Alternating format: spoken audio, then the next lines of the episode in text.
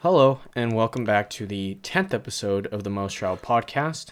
As always, it's Joe Altaffer back with my dad, Bill Altaffer. And today we're going to talk about a special place called Mount Athos. So, Dad, where is this place and what makes it really interesting? Well, it's unique that only men live there. It's uh, the Center for Eastern Orthodox m- m- Monasticism of the uh, Orthodox Church. So it's older than the Vatican, and uh, it's in uh, northern Greece where three peninsulas stick out into the Mediterranean. And the finger at the top is the one that Mount Athos uh, lies on. The only way you can get there, you have to be male and you have to do some paperwork. It takes a few months to get permission to go. And uh, you go by boat. It's about a 45 minute trip. And you arrive in uh, a small little port. Why do you have to be male? Because it's a monastery. It's 20 monasteries and it's fantastic. Uh, everybody should Google it and look at the photographs of these giant medieval monasteries, could be 15, 20 stories high, hanging out over these rock cliffs with their jagged rocks of the uh, Mediterranean Sea below. And uh, the only people that are allowed there are uh, males. Uh, most people that go there are Greek, Russian, Bulgarian, and uh, they're basically 20 monasteries, but they're not all considered monasteries. Some are called sketes, which are similar to being a monastery. They might as well be a monastery, but you're when you go there, it's free, and uh, the normal trek is to visit three monasteries in a week, and um, you have to walk. There's no transportation between the monasteries after you leave the little port where the ship comes in. We did take a we did get catch a ride with a little pickup truck in the back of this dusty pickup truck, and that got us up on the hill. Uh, about Athos, the very top of it is uh, 6,600 feet, so it's almost 7,000 feet tall, high, and uh, there's a uh, building up there at the top, so one could go up there and, and spend the night. I imagine you would have a tremendous view from there, and uh, it's a part of the Patriarch of Constantinople. So, of the Christian Church, you've got the Eastern and the Western diocese, if you want to call it that. So, when I was there in Mount Athos, I said to the monk that I was speaking to, Father Matthew, who was actually from the States, uh, this one monastery we were at, uh, there were uh, one or two Americans. So the local monks put us together so that he could interpret for us uh, the experience we were having. We, you know, you, we'd get up at four in the morning. You could hear the call to prayer. Uh, you would single file go into a eating room within the monastery. Like I say, it's like a castle. It's got drawbridges and gates that close at sunset. And you sit at these stone benches and uh, you eat old stale bread. And uh, the whole thing takes about uh, 10 or 15 minutes. There's a monk sitting up reciting the Bible in Greek. And uh, then all of a sudden they're done and you file out. The monks go first and you follow them. And then you come back at four in the afternoon following the monks. So you get two meals a day. And uh, you have different kinds of primitive living quarters, dormitories, kind of cots in some, some of the monasteries. And it's a tremendous experience. During the day, you can go in and out of the churches. You hear the people praying in there. Uh, you can look at the archives. They have a belt that was supposedly Jesus' mother's belt. And that belt is one of their archives, and it's sent every year to Moscow uh, around Christmas time. And women, mostly Russians in Moscow, will stand outside in the snow for 24 hours to get a chance to go into the Orthodox Church and see the belt. It's supposed to be a fertility uh, agent. In other words, if you're you're barren and you want to have a child, by seeing Mary's belt, uh, you'll you'll become pregnant and have a child. And so every year it, it goes to Moscow.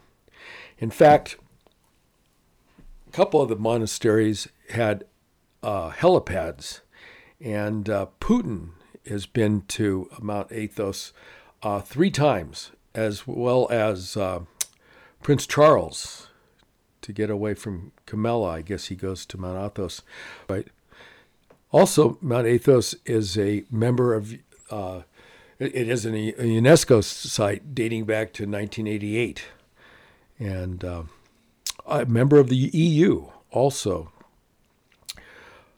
In total, there's 2,000 monks, so that means per monastery, that's about 200 uh, monast- uh, monks in each monastery.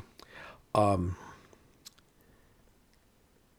it was mentioned in the Iliad uh, by Homer, uh, Mount Athos. And uh, one thing I remember that's a problem on the peninsula are snakes. Uh, there's a lot of snakes there. You don't think of snakes in Greece, but they're there. And so they have a lot of cats uh, in the monasteries uh, and within the walls of this. Each one is like a city in itself and the gates, uh, they open them in the morning when the sun rises, and you can go outside, and then you can march or walk to the next monastery. This is all set up in advance of which monasteries you're going to go to. And then as the sun starts to set, they close those gates. If you're outside, you're outside for the night. You're not going to open it up.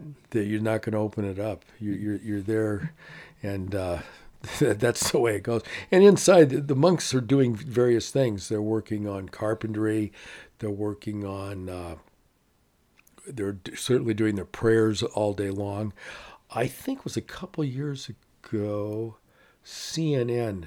They went two years in a row, and they did get in. They were the only ones to get in and film uh, Mount Athos uh, at one time, and I haven't heard much since. But uh, there are other places where these monks uh, are.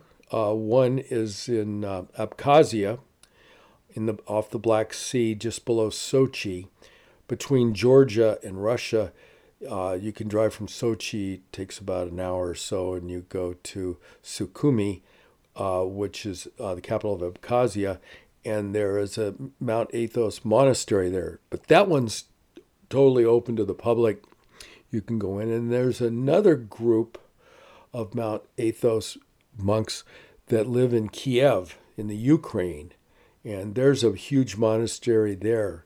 And uh, that's quite a monastery to see. There's a huge amount of skulls and skeletons within that monastery.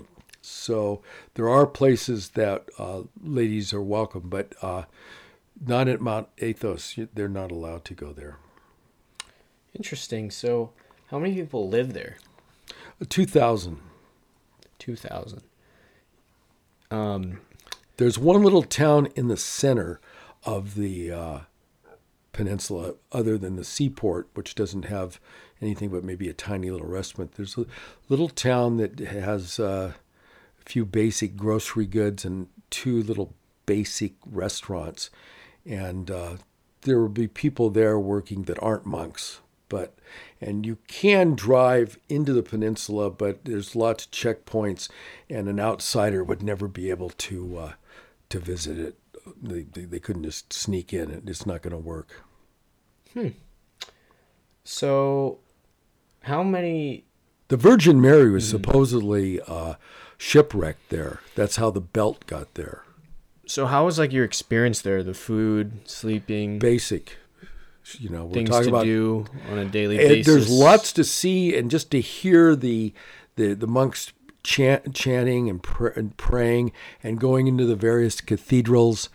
you, you, most of the time you stand on the side of the walls.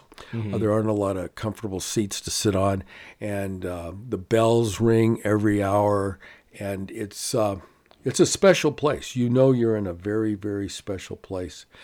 And like I said, uh, Father Matthew, I think he came from Massachusetts. He had been there about six or seven years. Um, I did. I, w- I was playing devil's advocate, and I said, uh, "Have you guys ever been to the Vatican, Mm-hmm. which is the head of Western Christianity, of course, as we know in Rome?" And they said, "Yes, we have." And I said, "Well, how'd that go?" Because these guys predate the Vatican, and they said, "Well, we asked them, are you? Uh, this is the Catholic priests in Rome. Are you a country, or are you a religion?" And they said, "What do you mean?" And they said, "Well, you know, you have your you have stamps and you have post office, and you're like a government." and I said, "What did they say?" And they said, "Nothing."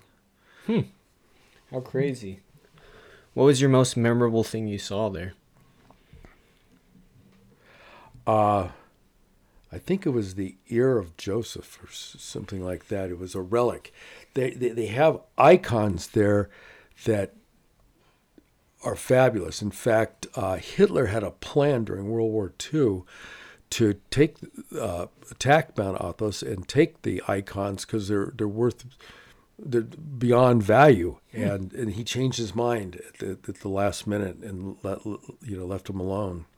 But uh, I think most icons in the world, the most valuable, are stored there, and these relics, like I say, uh, different parts of uh, uh, of holy people from the Christian Bible uh, are stored there. They're relics. They're very proud of these things.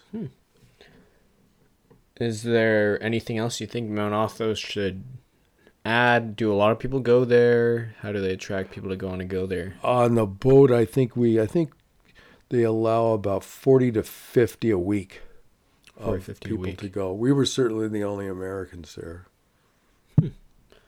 How interesting. Um, would you go back there? I think I, I got the whole idea. I, I, if I did, I'd go to a different monastery because there's there's 20, and I stayed in three. And uh, as you're leaving the monastery, they'll accept uh, uh, a donation, but they do not charge for the food or the accommodation. Accommodation, it's totally free. Mm-hmm. Do you recommend people to go there?